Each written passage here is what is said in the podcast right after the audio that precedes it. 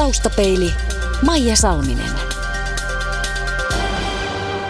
Taustapeiliin toivotetaan tällä kertaa tervetulleeksi Janne Kataja, morjens. Morjesta ja kiitos, oli kiva tulla. Kun ihmiset pitää lokeroida johonkin ja mäkin mietin, että miten esitellään ja päädyin siihen, että viihdyttäjä, että se kattaa kaiken, mutta miten itse hahmotat? No aika hyvin, hyvin. Mulla, mulla taitaa lukea verokortista tätä nykyään viihde esiintyjä.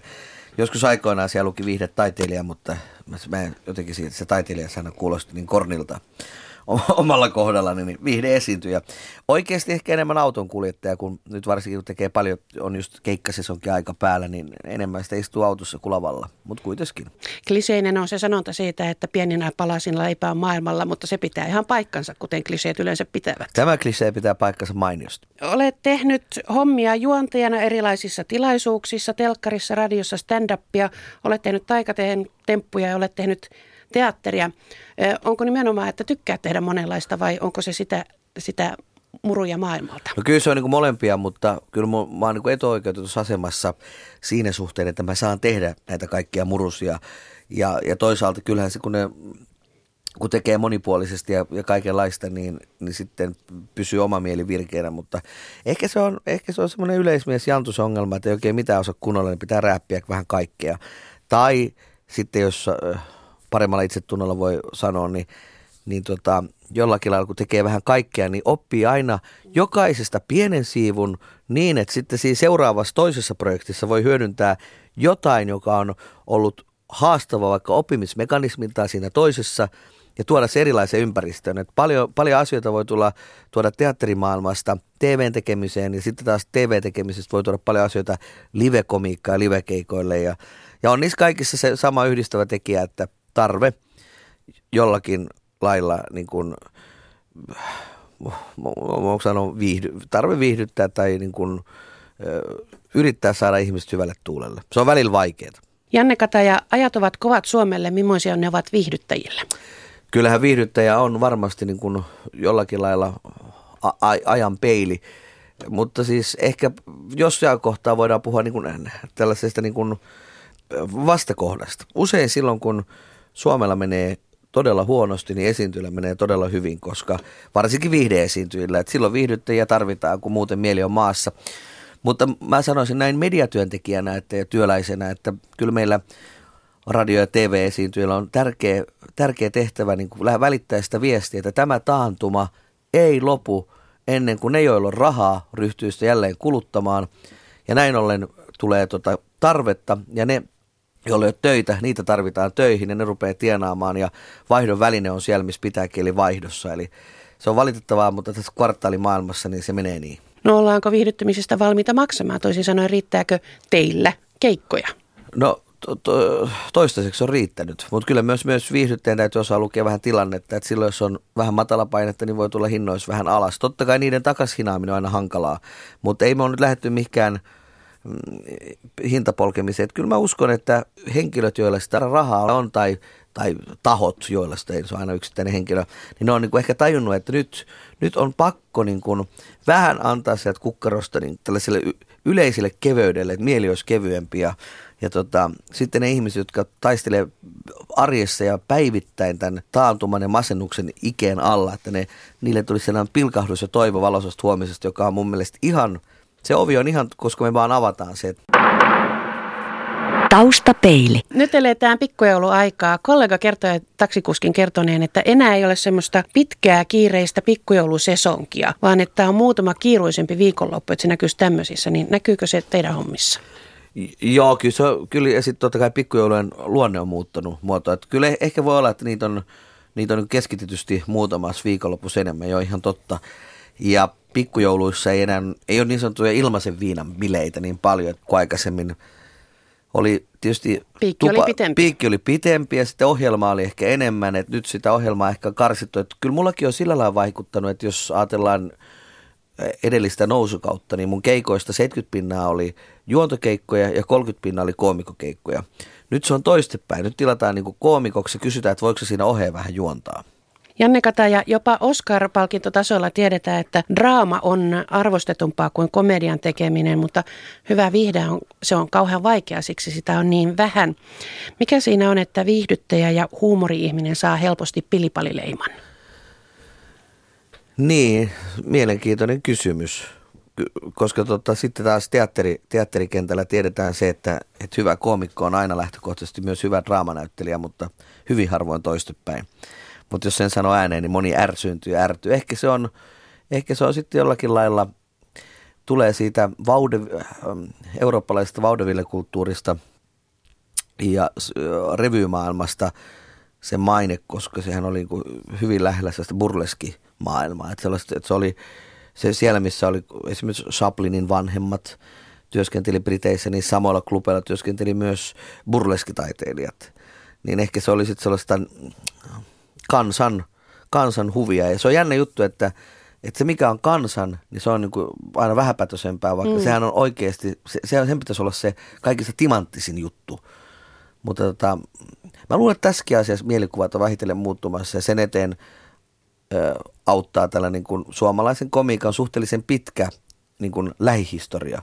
Jos mietitään niin kuin viimeisen 4-50 vuoden aikana, kuinka sieltä on sieltä tultu sieltä rillomarikulttuurista niin kuin kovien kasvojen kautta Esa Pakariset, sitten muutama vuosikymmen harppaus, Pirkka-Pekka Petelys, Vesa Vierikot, nyt Hirviniemet, kumppanit. Et ehkä niin, sellaisten niin kuin persoonien kautta niin kuin ollaan koko ajan liuuttu siihen arvostukseen ja tällä, tänä päivänä ainakin me koomikot arvostetaan kovasti juuri niitä Esa Pakaris-aikalaisia siitä järkyttävän hyvästä työstä, mitä he teki. Sanoit muuten pelkästään miesten nimiä, ja niinhän se taitaa vähän olla. Maibrit Heliö tulee heti, Suhina Lempi. Etetään sieltä Esa Pakarin ajoista joku, joku nainen, ja sitten mennään iloiselle 70- ja 80-luvulla, niin Kassi Alma, Marilena Sukula, e, tota, on, onhan niin kuin naisesti teatteripuolella Vesa Vierikon aikalaisia Ulla Tapaninen.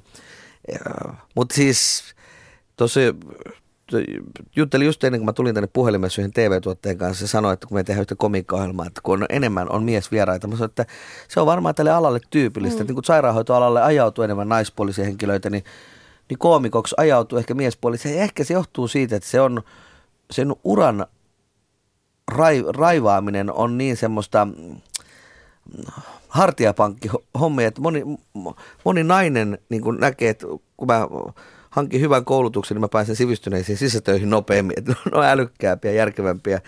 Mutta mut siis kyllähän hyvä naiskoomikko, sukupuolelle ole merkitystä, mutta kyllä sillä on merkitystä, niin hyvä naiskoomikko äh, koska vaan pesee tota, tusinan mieskoomikoita. Että mun mielestä esimerkiksi Krisse Salminen – silloin, kun hän äh, teki, teki niin kuin tulon alalle. Mun mielestä hän osoitti sen, että siinä missä oli 12 tukkoa rivissä, niin Krisse tuli ja täytti salit ja nauratti ja ulvotti ihmisiä. Että, ja hyvää naiso, tämän hetken kotimaista naiskomiikkaperinnettä ylläpitää sarja, jossa Krisse parhaillaankin tekee kakkoskautta siis kompeti, joka on varustettu neljällä hu- huippulahjakkalla naiskoomikolla. Oletko sinä tuntenut, että sinua olisi joskus vähätelty ammattisi takia? No ky- kyllä, kyllä, kyllä siis varsinkin silloin, kun ei ollut TVstä tuttu. Niin kyllä silloin, sillä TVstä tuttuudella ei ole muuten merkitystä, mutta se on jännä juttu, että se on jollakinlaisia arvostukseen vaikuttanut, mutta mutta kyllä silloin, kun me esimerkiksi Hirvinen Akun kanssa ajeltiin ympäri Suomea yritystilaisuuksia Fiat 127 ja tuota, kerrottiin samoja vitsejä kuin kerrotaan nykyäänkin, niin kyllä sitä silloin välillä kuuli, että ai, ai, ai, että kannattaisikohan poikia mennä oikeisiin töihin, mutta me pidettiin päämme ja, ja, ja tehdään, tehdään tätä ja tämä on meille oikea työ. Mutta toisaalta mm, se, on, se on jollakin oudolla lailla myös tervettä niin kuin tottua siihen vähättelyyn, koska, koska kyllä esiintyjän täytyy perimmässään tietää, että on asiakaspalvelutyötä ja, ja, ja silloin kun sä teet palveluammat tietää, että kun sä palvelet, niin sä et voi palvella niin, että sun tyyli miellyttäisi ihan kaikkia. Mm jolloin siihen kuuluu erilaiset sävyt ja niitä pitää vaan kestää. Vaikka onhan se niin, että jos tulee kymmenen kehuvaa viestiä, niin se ei tunnu miltään. Sitten kun tulee yksi negatiivinen viesti, että oliko noin niin kummosia noin sun juttus, niin puoli vuotta sä mietit, että miten sä saisit sen yhden, yhden ärri, tai karvasen kaktuksen siellä peräpenkissä nauramaan. Mutta joskus ihmisten oma mielentila on semmoinen, että, että ne on, ne on, ne on sellaisessa olotilassa, että ne ei edes halua viihtyä. Niin ja sille ei sitten voi mitään. Sille ei voi mitään. Se, sitten ihmisen pitää saada ollakin siinä Niin, aivan. Joo. Sitten viihdyttämisessä on varmaan se, että sitten kun se oikein sujuu, niin sehän näyttää tosi helpolta. Mm. Ja katsojalle saattaa tulla sellainen olo, että mitä tuossa nyt on, kaikkihan tuohon pystyy, vaan ei pysty. Ja semmoinen, mikä niin. näyttää helpolta, niin tai sanotaan ainakin meillä Suomessa on tämmöinen kärsimisen kulttuuri, että siinä ihminen enemmän jalostuu kuin siinä, mikä on helppoa. Niin, ja, ja, ja, mutta kyllä siihen pyritään, että se näyttäisi helpolta. Mm. Se on ihan totta. Ja, ja tota, että myös yleisön olisi vaivatonta katsoa, että ne voi luottaa, että esiintyy ja tietää, mitä se tekee. Mutta, mutta joo, kyllä, kyllähän se on aina, että ehkä se suomalaisen kulttuuriin kuuluu se, että, että meidän komikoinen niin siviiliminen vähintään sitten pitää olla semmoinen musta ja tuskainen ja, ja, ja to, tosikkoinen, jotta on niin kuin katuuskottava koomikko. Tai persoona on aivan toisenlainen, mutta aika monta suomalaista koomikkoa tunne, niin kyllä ne ihan yhtä hauskoja veijareita on siellä, siellä kulissin toisellakin puolella. Et se on vähän ehkä se mystifisoitu myytti, että et, et varmasti koomikokin on ihminen, että silläkin on ne kyyneleensä, mutta onko koomikon kyyneleet sitten rankempia kuin muiden, niin, niin on erilaisia tarinoita. Totta kai komiikassa on hirveän tärkeää. Se, sen pitää kommentoida aikaa, sen pitää kommentoida tilanteita, sen pitää kommentoida asenteita. Se ei saa olla liian turvallista. Se, että se on lämmihenkistä, ei tarkoita sitä, että ei voida ylittää rimaa. Ko- koomikon pitää uskaltaa olla röyhkiä, sen pitää uskaltaa olla komiikan sen katon sisällä, sen sateenvarjon alla, niin jos asioista jotain mieltä koomisesti. Mutta tärkeintä on, että lopulta miekka osoittaa aina koomikkoon itseensä että se kohde, joka näkee sitä ja kokee sitä esitystulvaa, että koomikko suoltaa, niin, niin se pystyy lopulta sanomaan, että olipas se nihilistinen, itsoironinen hauska. Se on tärkeää. Mm. Suomalainen komiikka ei ole kauheasti niittänyt maailmalla mainetta, mutta nythän meillä on Ismo Leikola, jota tituleerattiin jo maailman hauskimmaksi ihmiseksi, kun hän voitti tämän eh, ison stand-up-kilpailun Amerikoissa. Asteikolla yhdestä kymmeneen, kuinka kateellinen olet? Ismolle. Niin. En mä voi olla kateellinen, kun mä oon Ismon puolesta onnellinen, että hän, hän on rohkea ja uskaltaa lähteä sitten meren toiselle puolelle vielä kilpailemaan, koska mä en, mä oon aina ollut sitä mieltä, että me esiintyjä, niin hu, huonoin asia, mitä me voidaan tehdä, että me kilpaillaan. Koska niin kun on niin paljon, kun on ihmisiä, niin niin paljon erilaisia makuja ja tarvitaan, tarvitaan tota eri, erilaisia tapoja niin kuin justiinsa esimerkiksi tehdä komiikkaa. Mutta Ismo Leikolan tie, tiedän, että hän ilman tuota kilpailuakin mun mielestä varmasti on ihan maailman hauskimpia ihmisiä. Että en ole kateellinen, vaan onnellinen. Mahtaako hän, kun, kun kerran tunnet hänet, niin, niin on, kuinka masokisti hän on, koska siis stand-up on sinänsä jo aivan hirveä laji, että mennään lavalle ja yritetään saada ihmiset nauramaan, ja että sitten joku vielä alkaa tehdä sitä vieraalla kielellä. Niin. No mm. mä en Ismo ehkä ihan niin hyvin tiedä sitten, että onko hän masokisti vai, mutta sen tiedän, että... Vai ihan vaan kunnianhimoinen. Mä luulen, että hän on kunnianhimoinen ja varmaan enemmän masokisti kuin sadisti. Taustapeili. Janne Kataja otetaan esille Aamulehden juttu vuodelta 2008 jossa tähyilet viiden vuoden päähän ja kerrot, että, että kun ollaan vuodessa 2013, minulla on oma äh, miellyttävä talk show, Conan O'Brien on esikuvani ja riittää, jos ohjelmassani on edes 5 prosenttia hänen nerokkuudestaan. Toinen ihailuni kohde on Bettina S. Oma showni on kuin Bettinan, mutta huumorilla höystettynä. Menestyn televisiomaailmassa myös tuottajana. TV-työt ovat pääasia, mutta siinä sivussa pyöritän omaa tortillaravintolaa. Siellä teen erilaisia tortillatäyttöjä täytteitä hassuhattu päässä. Lapseni on menossa kaksikieliseen esikouluun, sillä maailmalla liikkuessani olen ihailut ihmisiä, jotka puhuvat useita kieliä. Vaimoni on entisellään, mikä on yleinen toive. Mutta tuota, miltä kuulostaa? Tämä oli ajatus silloin vuonna 2008. Niin, no tota, onneksi kaikkea vielä, onneksi kaikkea vielä saavutettu, että, että tota, on jotain tavoiteltavaa. Mm, omaa talk mulla ei vielä ole, mutta Conan O'Brien on edelleen mun esikuvani ja toivon, että seuraavan viiden vuoden päästä mulla olisi se ja Betty Nässästä pidän myös tänäkin päivänä kovasti.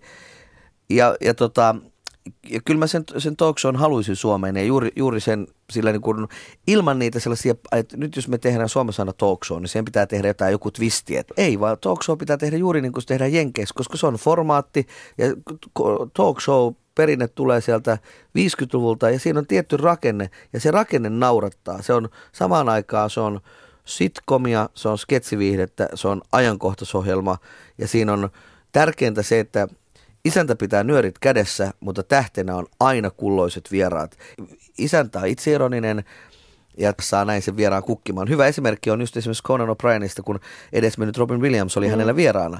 Niin Conan rupesi selittämään sitä, kun hänellä oli se oranssi tukka, joka heiluu aina näin, kun hän heiluttelee päätä. Nyt tämä on nyt tietysti radio, että kukaan ei näe, kun mä heiluttelen päätä. Niin Täällä on muuten valtavasti äh, mimikkaa ja gestiikkaa menossa. parhailla. Niin sitten sillä, sillä tota, ironisuudella, niin hän sai Robinin innostumaan esittelemään sitä, kuinka karvanen hän, hän on kuin mm. apina. Mm. Ja lopulta Robin Williams menee ilman paitaa, koska hän oli siis kauttaaltaan karvanen matki, koska hän oli loistava imitoija er, erilaisia apinalajeja ja menee siellä yleisön joukossa ja raapi itseään. Ja mä, ja mä epäilen, että moni muu miljoonista katsojista niin kotisohvilla, niin kiamurteli naurusta, koska se tilanne oli niin absurdi ja niin hauska ja lämminhenkinen. Sitten noihin muihin väitteisiin, mitä tuossa on. Tortilla ravintola, se meinasi olla totta. Mä olin äh, vuosi sitten perustamassa ravintolaa, mutta se kaatui sellaisen, me, me ei löydetty tarpeeksi to, toimivaa tilaa. Mutta se on ollut niin kuin lähes, se on niin kuin ollut lähimpänä näistä toteutua. Lapseni oli kaksikielisessä päiväkodissa. Mutta tota, Riihimäellä ei ole kaksikielistä päiväkotia, mutta se on Montessori-päiväkodissa, jossa aloittaa nyt kielikylpy englannin maikka. Eli se on periaatteessa toteutunut. Ja ja entinen ex on ihan entisellä. Mutta on väliin on mahtunut jo yksi avioero. no niin. Mutta ka- kaikki nämä kohdat oikeastaan, niin mitä ne ole vielä kuopattu? Ei, mä otan seuraavat viisi vuotta lisää aikaa. Okei, okay, palataan sitten asiaan. Asio. no, oletko jo se, mikä sinusta tulee isona? Niin, mä en usko että enää, että en ole olemassa sellaisia yhden työuran tai edes yhden ajatusmaailman elämiä kun ennen vanhaa se oli, että joku, joku syntyi 13-vuotiaana johonkin ammattiin ja 16-vuotiaana lukitsi poliittisen kannan ja näkemyksensä maailmasta ja sillä mentiin. Mä uskon, ja siinä mallissa ei ole mitään siis vikaa, mutta siis maailma on vaan muuttunut, että se on erilaista, niin, niin en usko siihen, että ihminen jää samasta työstä eläkkeelle, saati silloin kun eläkettä, enää ainakaan kansaneläkettä varmaan, kun mä jään eläkkeelle, mutta siis, että ylipäänsä kun työura loppuu, niin en usko, että se on enää sama, millä työuran on käynnistynyt, että että sitä niin kuin muotoutuu. Ja sitten siinä matkan aikana kyllä ihmismielikin muovautuu. Että kyllä mä huomaan, että mä olen esimerkiksi ajatuksiltani hyvin eri ihminen kuin kymmenen vuotta sitten. Että tota, enkä mä sano, että ne on kaikki, kaikki niin kuin, on välttämättä niin kuin positiivisia muutoksia. että mä oon ehkä kymmenen vuotta sitten ollut niin kuin, irrationaalisempi, joka mun mielestä on ihaltavampi ominaisuus, mutta, mutta jo, joitakin asioita tämä maailma niin kuin lyö vasten kasvoja sitten tiukemmin ja sitten sitä nöyrtyä antaa periksi, mutta ei saisi liikaa kyllä antaa maailmallekaan periksi. Täytyy pitää oma pää. Kyllä. Miten sitten kaikki lähti? Miksi sinusta tuli se, joka haluaa saada ihmiset nauramaan? Mä olin siis se on, se on, se on geeneistä kiinni. Siis mä, mä oon syntynyt vilkkaaksi puheliaaksi lapseksi, joka, mä, mä, mä oon varmaan ollut neljä-viisivuotias, kun mä mietin, että, että kuinka hyvä olo mulle tuli, kun mä kerroin jonkun vitsin, minkä mä olin keksinyt ja ihmiset nauro. Ja sitten mä halusin sanoa mun vanhemmille, että mä haluan niin kun kertoa näitä vitsejä juttuja, niin mä joskus ekan kerran on ollut neljä, viisi, neljä, viiden vuoden välissä, mä oon ollut ekan kerran – Riihisalossa, joka on siellä leirintäalue, niin siellä oli jotkut kesäjuhlat tai vastaavat, niin mä oon ollut sitten koomikkona siellä. Niin, että mä olin lavalla, mutta mä ei näkynyt, mutta piti laittaa pirttipöydän, pirttipöytä tuoda lavalle ja mä seisoin sen pirttipöydän päälle. Ja, tota, ja silloin mä eh, sain sellaista uh, mielihyvää siitä, että ihmiset niin nauraa. Mä luulen, että kyllä jollakin lailla tulee siitä, että, eh, että kun mä olen analysoinut, että niin lievästi heikko niin kuin, heikko niin kuin itseluottamus ja, ja tota semmoinen, niin kuin, mutta sitten tietoisuus siitä, että monissa asioissa ei ole kauhean kaksinen, niin sitten kun löytää jonkun asian, missä niin kuin jollakin lailla pärjää pystyy pätemään, niin sitä, sitä rupeaa tekemään. Että, ja sitten se on mun mielestä ihan hirveän hyvä polku ollut, koska mä tänä päivänä mulla on aika omasta mielestäni terve luottamus itseeni ja, ja, tota, ja se, on niin kuin, se helpottaa elämistä todella paljon. Kuinka paljon siinä sitä on sitten vielä sitä paikkaavaa elementtiä vai, vai kuinka paljon se on vaan sitä, että tuntuu hyvältä, kun osaa sen ammattiinsa? Öö, no se riippuu ihan päivästä.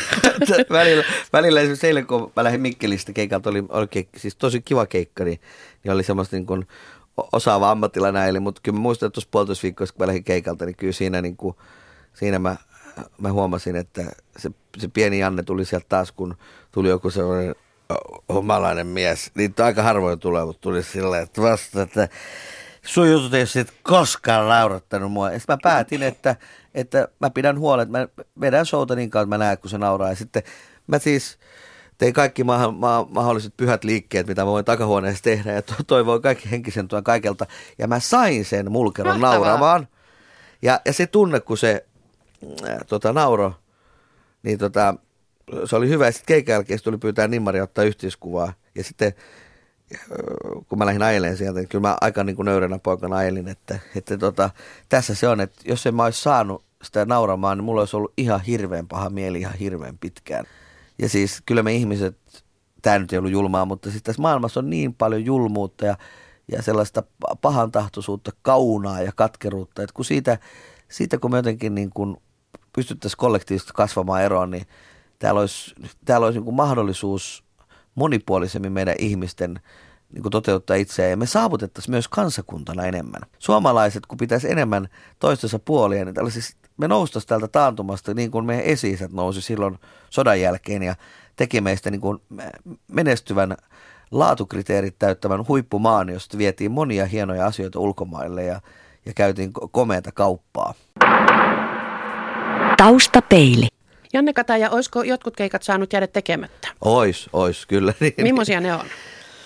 Ää, 90, ää, 97 tai 8 oli Tampereella sellainen Mindtrack-tilaisuus, jossa me oltiin Akun kanssa keikalla ja, ja tota, tilaaja ei ollut ehkä tiennyt, mitä se tilaaja, me ei oltu tie- tiedetty, minkälaisia tilaisuuteen mentiin, niin me esiinnyttiin puolityhjälle salille ja, ja, ja, ja tilaaja silti loukkaantui show sisällöstä. Se olisi saanut tekemättä ja sitten muutamia, muutamia muita sellaisia vast, vastaavia tilanteita, että ei, ei todellakaan aina mene niin kuin Strömsössä. Että kyllä, ja sen takia mua joka kerta, kun mä lähden keikalle, mua jännittää. Ja välillä mä mietin, että onko tässä mitään järkeä tehdä sellaista duunia, että aina kun mä menen töihin, niin mä, mä, mä elän jännityksessä. Mm. Mutta sitten jos mä en mene niihin töihin, niin sitten mä elän kaipuussa. Ja kumpi on kivempaa, terve jännitys vai ikuinen kaipuu? Terve jännitys. No mitä jos kukaan ei naura? Niin, se on, ah- se, olisi, se, on, se on kyllä paha painajainen, että, että tota,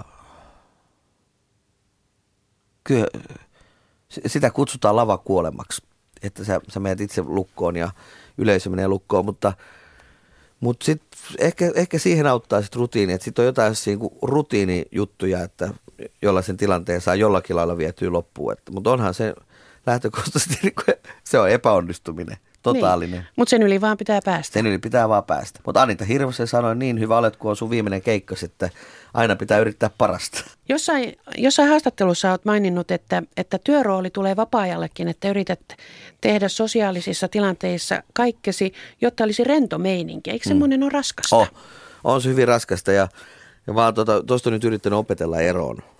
Et, ja nyt ehkä vähän jo on päässytkin siihen, että et, et ei, ei ole mun niin kuin, mun ei tarvitse ottaa itseeni siitä, jos joskus on niin kuin sosiaalisesti epäkelpo tunnelma. Että se ei niin kuin, mun ei tarvitse niin kuin ajatella, että ihmiset loukkaantuu, jolle mä tee asialle mitään. Mutta sitten myös, kyllä mä koen, että mulla on niin kuin sosiaalisena ihmisenä myös sosiaalisen ihmisen vastuu ja velvollisuus, että on ihmisiä, jotka on ulospäin suuntautuneita, ihmisiä, jotka ei ole ulospäin suuntautuneita. Ja ulospäin suuntautuneiden ihmisten rooli yhteisössä on ehkä eh, keventää tunnelmaa niin, että semmoinen niin kuin helppo yhdessäolo käynnistyy. Mä olin just yhdellä erittäin mainiolla keikalla, yhden yrityksen keikalla, missä oli noin 50 henkeä ihmisiä ja tosi kiva tunnelma loppuillasta, mutta kun se alkoi, niin oltiin seurantalolla, ihmiset istu pöydissä, mulla oli mikrofoni standissa ja sitten mulla oli tuo tuommoinen kitaravahvistin vaan kaiuttimena. ja tota, kukaan ei puhunut, mitä oli aivan hiljasta, niin mä vaan kysyin, että muistatteko te se Akkaappäli-jakso, kun oli ne firman pikkujoulut. Ja, ja, tota, ja jengi muisti ja siitä se tunnelma laukesi. Ei, mun ei tarvinnut sanoa juttua loppuun, että tämä on niinku siitä, vaan ka- kaikki taisi, että totta, nyt me, nyt me toteutetaan sitä kaavaa ja sitten siitä se alkoi. Mahtavaa. Joo. Tota, Janne Kataja, sulla on siis kaksi tytärtä alle kouluikäisiä, eikö Joo. niin tällä hetkellä? Mitä, miten he hahmottaa sen, mitä isi tekee työkseen?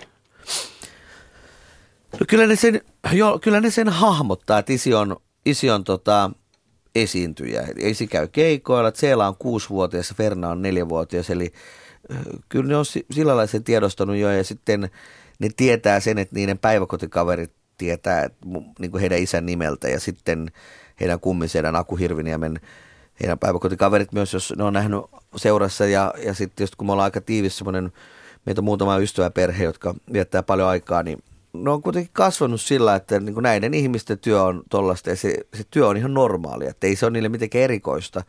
Ehkä eniten niin kuin ne on välillä, niin kuin jos ollaan jossain vaikka Särkänniemessä ja tulee pyytää, niin kuin tuo nuoret tai teinit tai muut lapset tulee pyytää nimmareita, kun jonotetaan johonkin laitteeseen, niin silloin siellä saattaa niin kuin vetää hihasta ja sanoa, että sä oot meidän isä, keskity meihin. Mutta sehän on ihan hyvä repliikki. No niin onkin, se onkin hyvä repliikki. Mä sanoinkin, että sun pitää sanoa se noille muille, jotka tulee. Se on tomera tyttö kyllä sanoa, että me ollaan mennyt sun laitteeseen, pysykää kaukana. mutta mutta he, heissä molemmissa kytee semmoinen pieni niin kuin, e, e, esiintyjän siemenet. Niillä on vetää paljon tota, erilaisia suukokonaisuuksia himassa kaverittansa kanssa ja, ja, halu, ja hirveä hinku olisi kaiken maailman niin kuin, ohjelmiin ohjelma-avustajaksi, mutta tota, mä oon nyt lähtenyt siitä liikkeelle, että mä en ole mihinkään niitä päästänyt, koska mä uskon, että ne on sit aikuisena tyytyväisiä, kun ne saa itse valita ammattinsa, eikä niin, että, että tota, isi ja äiti on sitten, kun te olette ollut 4-5-vuotiaita, niin päättänyt. Mutta sitten taas toisaalta, kun mä oon ollut 4-5-vuotias, niin mun tahtoa silloin kuunneltiin. Tämä on vähän niin kuin, että et siis sitten toisaalta se jos vietti vie, niin se vie. No onko, onko suhtautuuko perheellinen moniala viihdyttäjä työhönsä eri tavalla kuin iloinen poikamies? Mm, kyllä. Kyllä, kyllä. On, on. Siis iloiselle poikamiehelle niin joka, jokainen niin kuin keikka on pienen juhlan startti. Päättelemme loput. Niin, että olla, vaikka olla lähempänä kotiakin, niin saattaa jäädä silti hotelliyöksi, että kyllä perheellinen pyrkii aina himaan. Taustapeilin Vakio Viitonen. Janne Kataja, mitä muistat lapsuudestasi? esimerkiksi persoonallisen äidinisäni, joka oli hauska, hauska pieni mies, jonka seuraus vietettiin paljon kesiä mökillä ja käytiin kalassa. Ja, ja sitten tota, tietysti muistan, muistan lapsuudestani aika paljon iloisia asioita ja lomamatkoja ja sen, miltä maistuu ensimmäisen kerran kookkosmaito, kun jolla aurinkomatkalla päästiin maistelemaan, että et mulla on ollut kyllä siis hirveän kiva lapsuus. Me on tehty paljon asioita. Paras ja pahin luonteenpiirteesi? No kyllä tuota, ehdottomasti mun mielestä mun paras luonteen, luonteenpiirre on niin kuin, ö, pitkämielisyys. Mä en, ole, mä en kauhean helpolla suutu. Ja sitten taas pahin luonteenpiirteeni on, että, että kun mä suutun, niin mä oon, mä oon ö, ö, viiltävä ja kohtuuton. Ja se on ihan hirveetä. Ja sitten ehkä toinen luonteenpiirre on se, että mä oon jankuttaja. Se on ärsyttää monia mun ystäviä, että mä jankutan jotain asiaa ja niin varmistu, varmistuksen varmistan, että mitä mieltä joku. Että se on hyvin ärsyttävää. Mä itseäni ärsyttää jankuttajat, mutta mä syyllistyn siihen koko ajan. Millaisten ihmisten seurassa viihdyt? No kyllä mä viihdyn, viihdyn, viihdyn tota, iloisten, sosiaalisten ja positiivisten ihmisten seurassa, koska sitten kun joku on positiivinen näkee maailman niin kuin plusmerkkisesti, niin sitten itselläkin on parempi olla. Missä olet mielestäsi onnistunut parhaiten? No, e, olen onnistunut kyllä ehkä, en, en voi sanoa isänä, mä oon isänä paikoitella vähän poissa oleva työni takia, mutta niin kuin siinä lapsen teossa, että mahtavat tyttäret mulla on. Ne on mulle kyllä niin kuin ehdottomasti tärkeimmät. Mutta jos puhutaan on niin kuin ammatillisesti, niin, niin teatterissa silloin, kun tehdään farsseja, mä tiedän olevani siinä ihan ok ja se on musta kivaa puuhaa. Taimaus on kohillaan. Se on, se on, se on taimauslaji. Millainen on toistaiseksi toteutumaton haaveesi? No se on se talk show niin, edelleenkin, mikä oli silloin vuonna 2008, että mä en tiedä mikä noita TV, TV-päättäjä vaivaa, kun ne ei nyt kuule näitä mun toiveita, niin että ne on vaan niin jo lopen kyllästyneitä siihen riihimäkeläiseen keskivartaloon lihavaa, joka aina ilmestyy kuvareunaan irvistäen, mutta pidän huolen, että se haave toteutuu. Hyvä juttu. Niin. Kiitoksia. Kiitos ja kaikille mitä parhainta syksyä ja joulun aikaa ja positiivista mieltä ja uskoa siihen, että tämä taantuma, niin tämä on kohta selätetty. Taustapeili.